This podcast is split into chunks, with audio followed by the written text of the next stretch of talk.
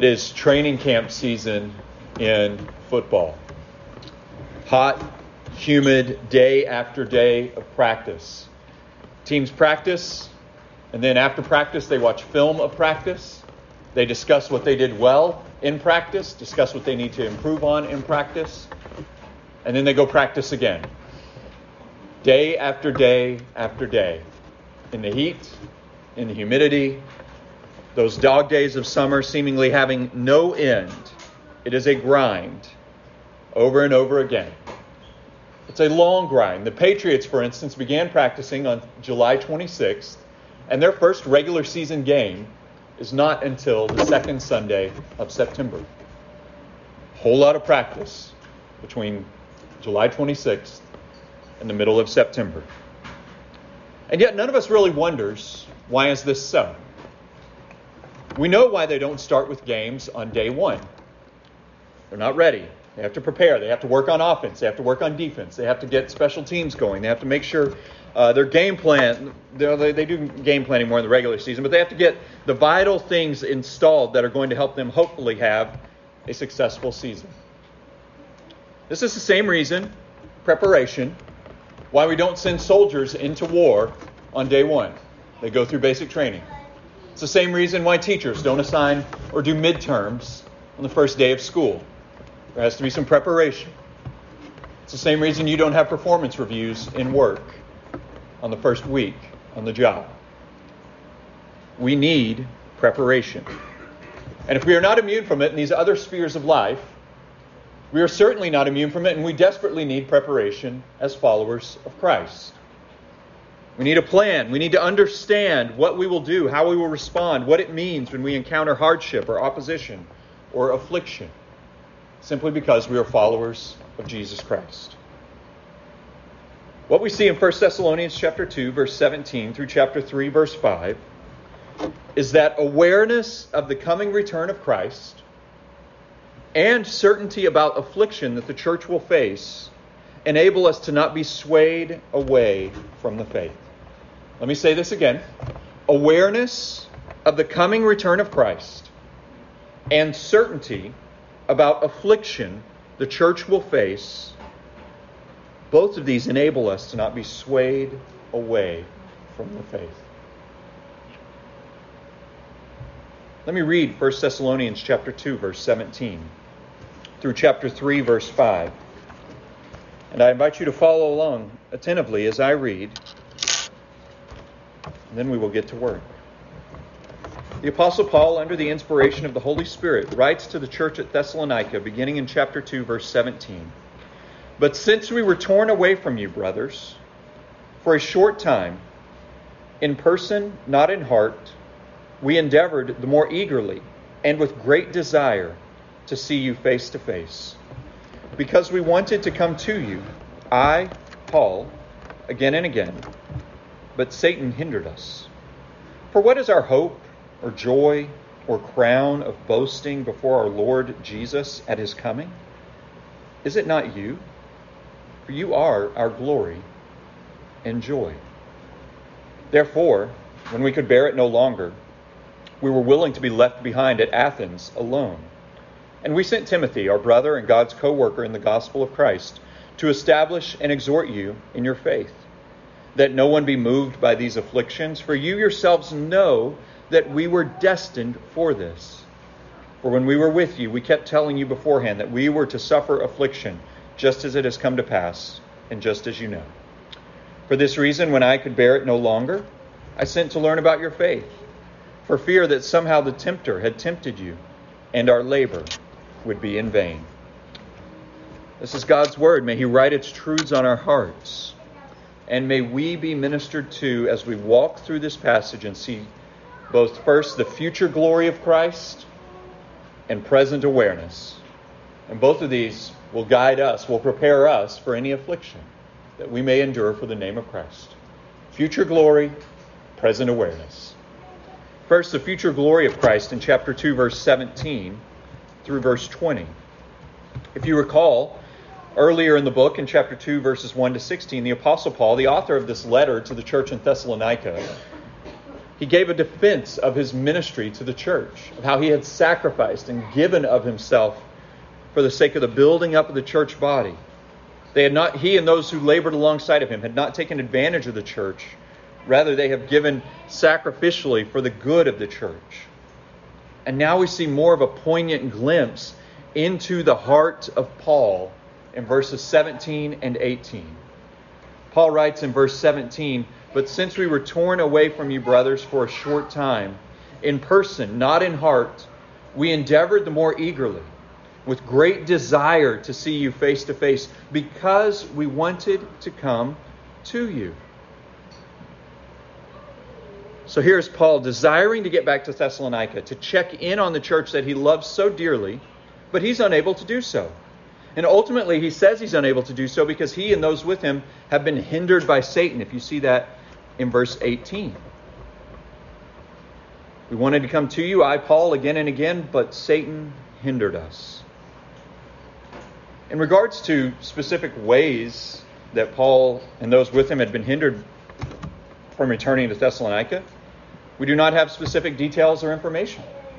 It could have been that there was great financial penalty, that there was fear of arrest for Paul or fear of arrest for other Christians uh, in the church in Thessalonica. If you were to go back in Acts 17 and read about the founding of the church, and then uh, Acts 17, 1 through 9, the founding, and then verse 10, how Paul and those with him had to leave uh, in a hurry uh, due to threats coming upon not only them, but the church. That might have played into it. It may have been something similar to Paul, what he had written about elsewhere of a thorn in the flesh that he carried, which could have been a physical ailment or illness or hardship that, or burden that he had. We don't know what specifically it was, but Paul in the church in Thessalonica did. But if I'm honest, this kind of language is odd for us, isn't it? Paul saying, I want to come see you, but Satan has hindered me from doing so. If I'm wanting to plan a trip to go visit my friends, but say airfare is just a little too much at that time, or I can't make the dates work with responsibilities on the calendar or prior commitments, I don't use this kind of language. I don't tell friends from college, hey, hey, Chris, I would love to come see you that weekend, but Satan has hindered me from being able to do so. You don't call up somebody if you're running late for dinner and say, hey, I'm about 20 minutes late. Satan has hindered me from getting there earlier. This language is interesting, to say the least. So, what should we make of it, or, or, how should we digest of it? Some of us are familiar with the concept, the idea, the, the, the, the thinking of what's known as spiritual warfare. The idea that we're going about our business, but in addition to what we see and what was happening in the world, there's greater, there's more things going on. And Satan and his demons are seeking our destruction or seeking our harm. Is, is that what is happening here?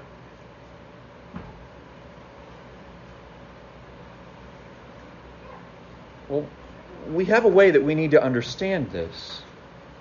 We'd be wise to see that Satan and even his forces, his demons, those that, those that do his bidding, would like nothing more than to destroy, to harm, to wreak havoc upon his church. Christ's church, not Satan's church, Christ's church. And so I don't think our appropriate perspective towards this should be to walk around every day, every week, looking and wondering, okay, how is Satan trying to wreak havoc upon me today? Rather, to have an awareness that there's an enemy out there who wants to destroy your faith, who wants to rip you away from the Savior, who wants to bring harm upon the church, pull them away from trusting in Christ and leaning on Him and on Him alone. Satan's goal is not to give us good days and bad days, but to dissuade us from trusting and worshiping God. Paul was worried that the Thessalonian church was going to face such strong affliction for the name of Christ that they'd be driven off course. And we could certainly be concerned about this, but we should also be aware of ways in which we might be driven off course in our day. It could happen through something like affliction for the name of Christ, persecution of some form or capacity.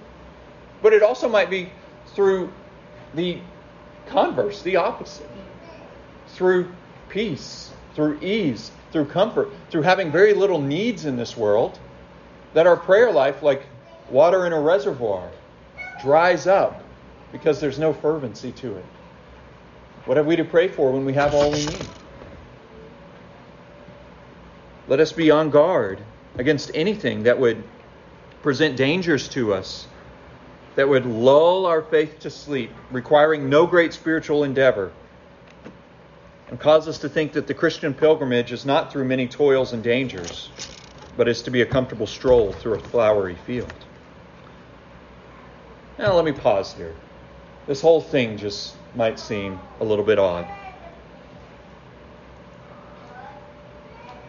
But what we have to understand is that the way in which Christ builds his church is one in which he sets himself before his church as the prize, as the reward, as the glory, as the joy of his people. And so, as we see this, Paul writing to the church, he says, Satan hindered us. I wanted to come see you. And you see the, the fervency of Paul's heart in verses 19 and 20, where he says, For what is our joy or our hope or crown of boasting before our Lord Jesus? Is it not you? For you are our glory and our joy. Paul's heart is so tied up with the Thessalonians that he recognizes the great supernatural spiritual value and necessity of being with the Thessalonian church, of walking alongside of them, of carrying them along in the faith, of keeping them from being led astray or led away from Christ. And if we read this, this is the kind of language that we say, whoa, this, this might be a little overboard. What's our hope or joy or crown of boasting before our Lord Jesus at his coming? You know, if, if I were to say to you, what is your hope or joy or crown or boast before the Lord Jesus at his coming? The, the, the right answer we would think would be Jesus. He's here. I've waited. I'm in his presence. All is well. All of the toils and dangers and, and, and, and hardships and adversity and everything I had to endure in this life Praise the Lord, Christ has come. But that's not what Paul says. He says, Is it not you? For you are our glory and our joy. His heart is so tied, so knit together with the Thessalonian church, he can't bear the prospect of him making it to Christ, yet the Thessalonians not. And does this not exhort us, brothers and sisters, to consider our the, the, the, fact that the Christian faith cannot be separated from, cannot be divorced from those whom the Lord has given us to walk alongside of. But rather, I mean, we have the happy exhortation of singing along with one another that we're almost home. And that one of the things, I don't know how it all works, okay? But one of the things that will be a great joy for the Christian at the return of Christ will be being with those whom we journeyed with. And that is what's going on in Paul's heart here.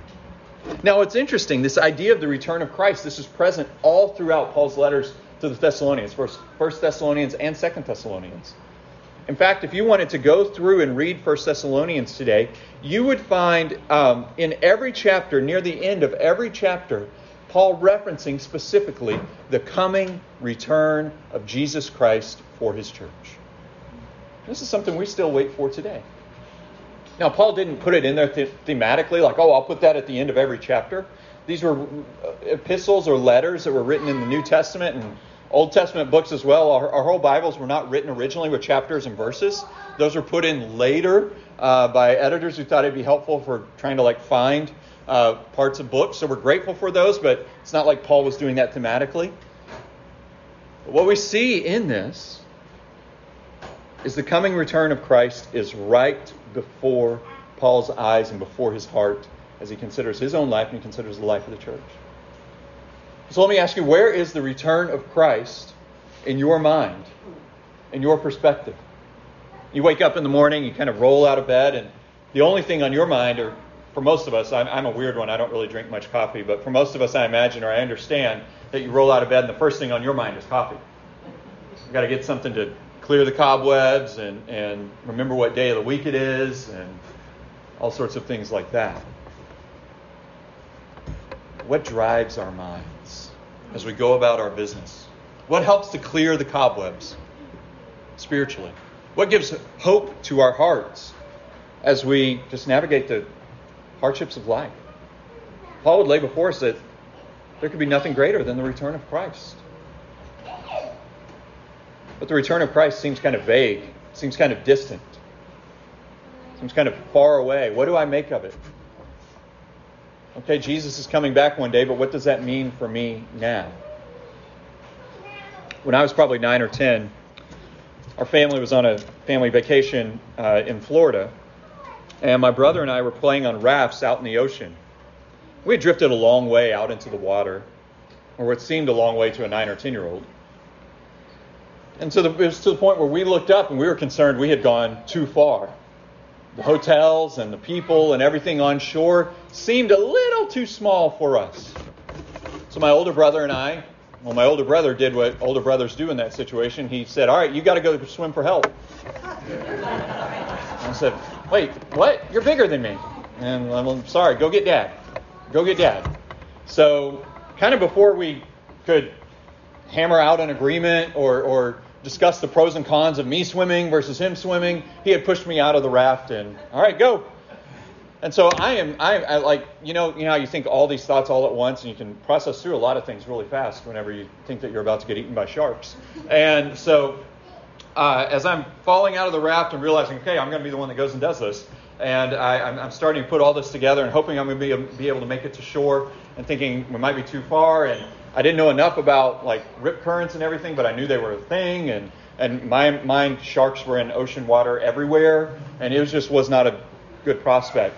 But then all of a sudden, and, and then not to mention just the idea of swimming that far in, inland. But then all of a sudden, as I fell out and I started to swim, my feet were hitting something. And I stood up, and the water was up to about here. I just kind of looked at my brother, like, what's the deal, man? The water was a lot more shallow than we thought.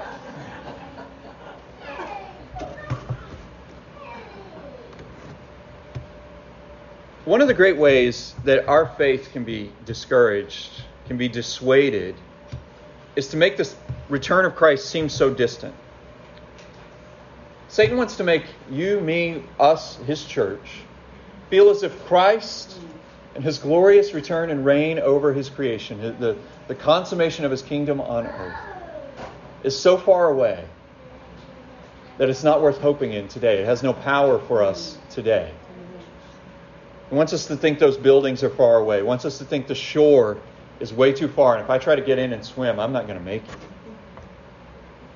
But the truth is, and one beauty of the fellowship of the church together is we are closer to Christ's return than we think. And so, therefore, we run in not swimming as if the current is carrying us out, but running in, kind of jumping in the water as it goes up to about our waist. All the while getting closer and closer and closer to the return of Christ. And you see Paul's emotion here, his glory and joy in verses 19 and 20. The return of Christ is so deeply interconnected with, the, with, with his literal well being.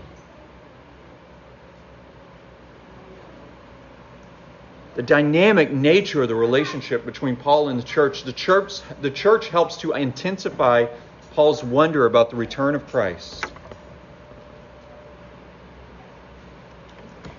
And dear Christian, when we are given to despair, when we are given to fear that cripples us, when we are given to unrelenting agony, we don't look up and say, oh, it's all a figment of your imagination, just forget about it.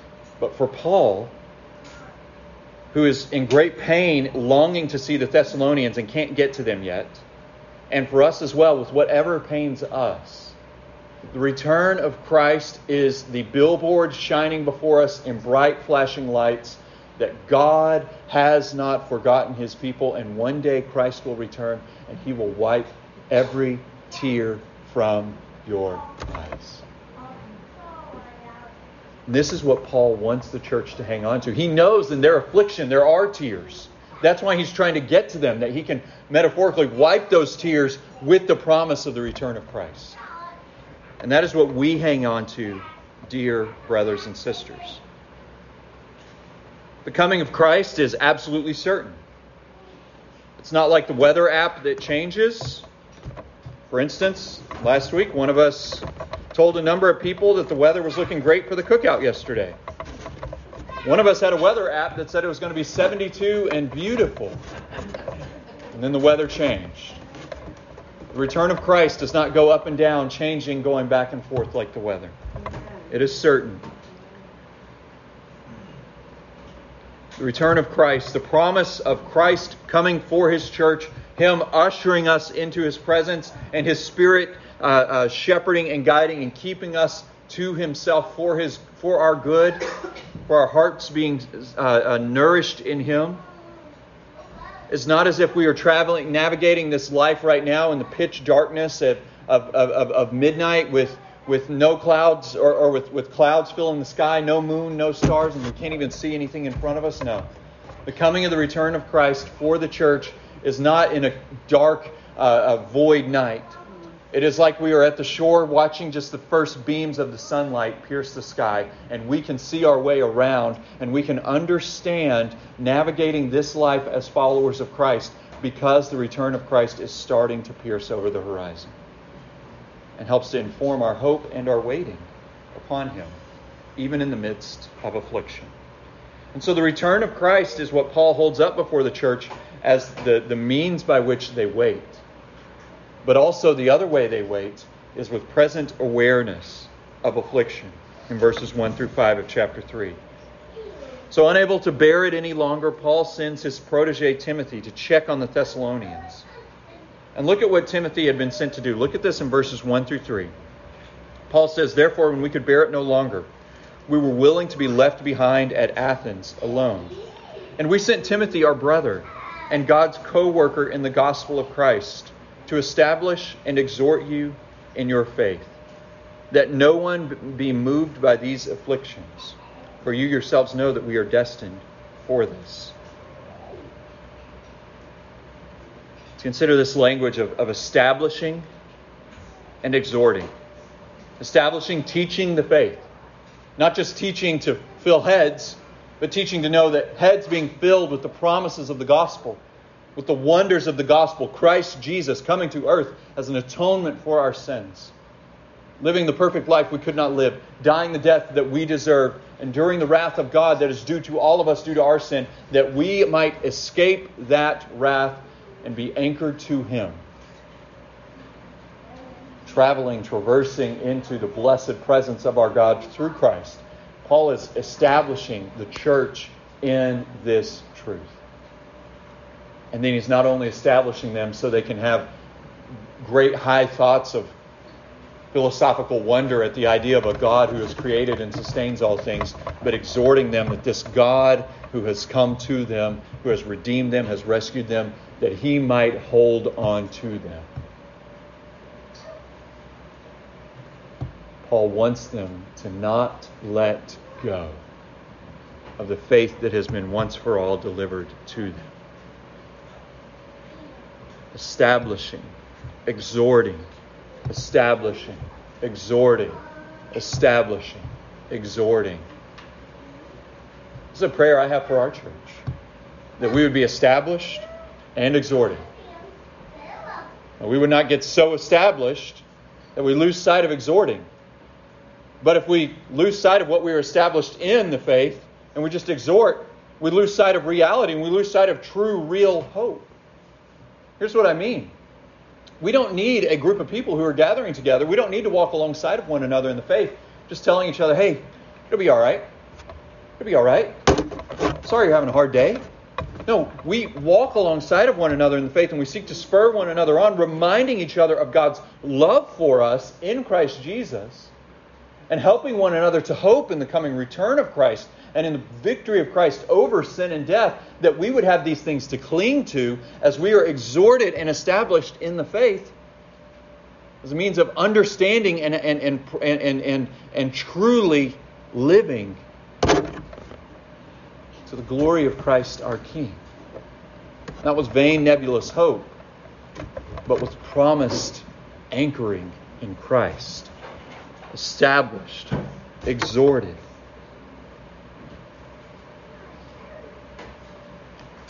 And you know, he sees, you see how Timothy worked to exhort and establish for the purpose of guarding the Thessalonians in their afflictions.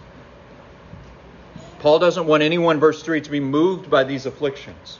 He says, For you yourselves know that we are destined for this. For when we were with you, we kept, kept telling you beforehand that we were to suffer affliction just as it has come to pass, and just as you know. Paul's saying, don't be surprised. Don't be surprised of the opposition that you are facing for following Christ. Once again, we don't know all the details of what was going on in Thessalonica at this time, but we know that in a city that was heavily secular, in a city that had a heavy, strong Jewish population, in a city and in a region where Caesar and Rome was king, and where peace and mercy was promised through trusting in Caesar and through through through through the people living in obedience to the decrees of Rome. And now these Christians come out and they start saying, "No, there's another king, there's a greater king. There's King Jesus, and we're going to start living our lives in obedience to him." Not being necessarily difficult as citizens, just to be difficult, but just saying, "No, we can't worship Caesar as you demand, but worshiping Jesus as the one who rules over them." And this is this caused great trouble for the church in Thessalonica. We've heard mention before of people imprisoned, of threats, of, of, of, of extortion by the authorities, exacting large financial sums from the Thessalonians to get out of prison. And in all of these, Paul wants the church not to lose sight, to be established, to be exhorted, because he knows that when affliction comes upon the church, when opposition comes upon the church, when persecution comes upon the church, the church will be tempted to do one of two things either disbelieve God and His Word and say, okay, okay, I, I, I th- this persecution we're enduring for this for this reason is very difficult. Maybe maybe we need to deviate from what we believe, or disbelieve God's promises. And believe, okay, these things God has said to us, they're true, we believe them to be true, but we don't think God is going to see us through. Did you see they rounded up another band of Christians over by Jason's house? That was a guy in Thessalonica. Over by his house a couple of weeks ago. Our church is shrinking week by week by week because they're growing in number in the, in the prisons. This is what Paul is worried about that the church would be de- departing from the faith or that they would deviate uh, or, or that they would be departing from one another because they'd be imprisoned. He says, in spite of either one of these coming, he says, I want you to know these afflictions, you knew they were coming. And now we don't face imprisonment for the faith. And, and I want to be very careful as we think through this and we apply this to our day and to our time. We don't face imprisonment for the faith. We enjoy blessings that, uh, freedoms, uh, by virtue of where we live in this nation that has afforded us so many freedoms freedom of religion, freedom to assemble, freedom to gather, and all of these things that, that that we're not having a martyrdom complex here or anything of the sort. We should praise God for the blessings and the freedoms that we do have. And yet, if we're going to be sensible, if we're going to be realistic, we understand that there are aspects of God's Word, aspects of the gospel, that are growing more and more out of step with our day and age. Whether it's what God's Word teaches about sexuality, whether it's what God's Word teaches about God having created man and woman in His image, whether it's what God's Word teaches about uh, how Christ is the only way to come to know God, preaching a message of the exclusivity of Christ. There are all sorts of things that people might look at us and they might say, hmm, it's interesting that you believe you, you, you really believe that. That's kind of backwards or bigoted. we don't go looking for these things and we don't go seeking seeking this out, but it, it's possible. I know some in our church family who are facing seemingly greater and greater pressure, in a, in a sense, in, a, in, a, in employment, having to having pressure perhaps to affirm and celebrate things that God's word would not have them to affirm and celebrate. And maybe that's the boat that you would find yourself in. Brothers and sisters, what we should see here is we don't get a playbook for fighting back for all of our rights. We get a playbook for trusting in God. We get a playbook for hoping in Him, for taking solace in the, the, the return of Christ that is coming, and for how we bear with one another and we exhort and establish and encourage one another in the faith. You know, there's something interesting there for us to just keep in mind from the passage actually last week, as Paul wrote of the opposition that the church was facing, and he wrote of the church in Judea in chapter 2, verse 14. He said, he mentioned the, the, the, the, persecution they endured, and he said, from your own countrymen. And that's a, that's a danger that the Christian faces in our day and age, right? Your own children that think your faith is backwards. Your own parents that think your faith is out of step with what you were raised with. Your neighbors who would raise an eyebrow as to what you believe. Whatever it is, brothers and sisters, understand that it's not to be surprising that it would come upon us. And we don't return any vitriol or what we would perceive to be mistreatment with mistreatment or vitriol on our part. We return with love and gentleness and charity and hopefulness, with hearts lifted up in the promise that Christ will, will come again, and that our commitment to Him, our commitment to one another, is that we are going to help one another to be found faithful to Christ, faithful to His Word, not wanting to be ones who would depart or deviate or be swayed from the message of the gospel but being willing to suffer affliction, knowing our Lord Himself, who was mistreated ultimately to the point of His crucifixion, that if He endured it, therefore it would be wise for us to understand that we might endure it. And so, this is one reason why God's Word has given us this to us. This is one reason why we have expositional preaching every week. We aren't facing this right now. But this is part of this preparation process. Peter writes, Don't be surprised at the fiery trial when it comes upon you. We, we will better endure affliction when we are prepared for it ahead of time.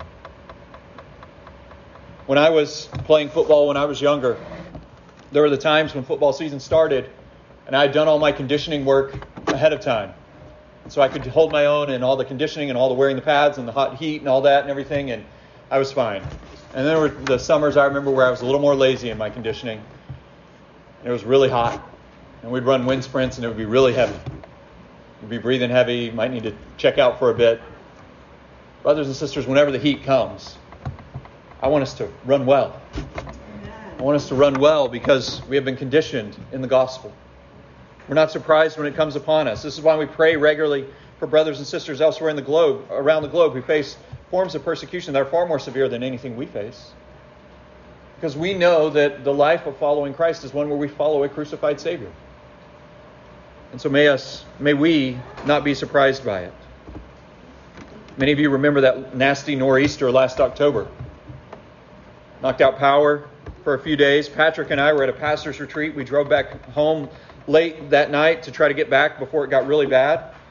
I remember when I got home, I parked in the garage and I had to run out. I think my trash can was like racing across the street. Uh, and I looked up and the wind just howling in the trees, howling in the trees. And I kind of just stood there for a minute and was like, wow, this is really bad. And then it kind of struck me, Stephen, don't be surprised.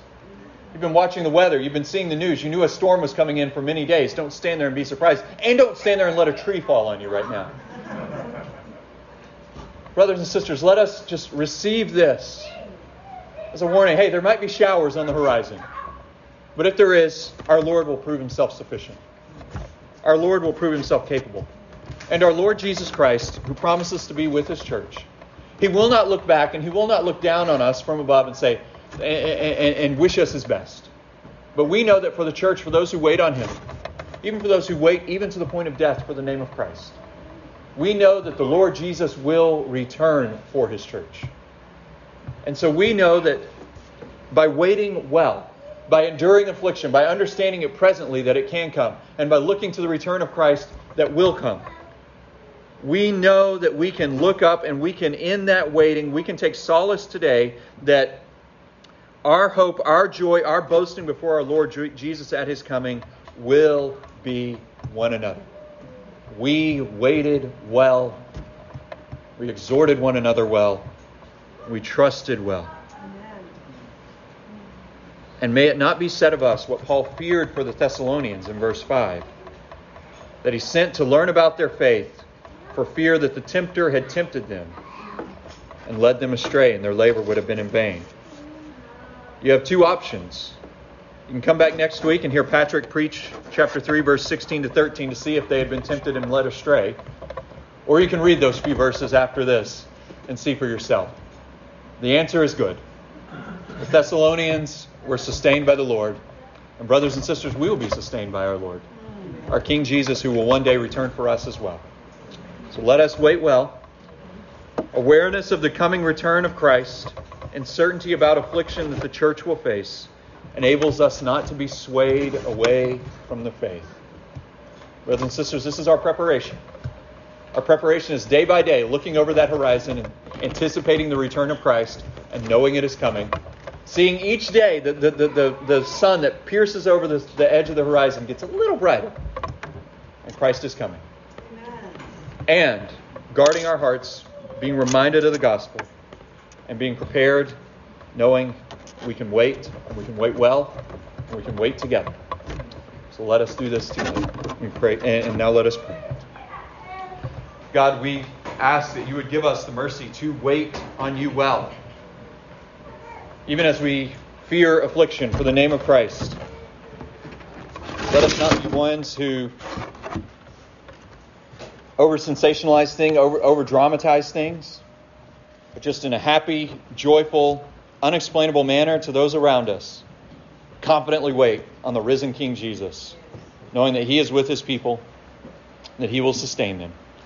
Let this be the case for us, your people, your church, bought with the blood of Christ so precious that nothing can take us away from you. Even if we should shed our own blood, the blood of Christ protects us and is our hope. So it is in him that we wait, and it is on him that we hope, and is upon him that we look, knowing he will return, and knowing until then he gives us his body, his church for our good. And we pray this in Christ's name. Amen.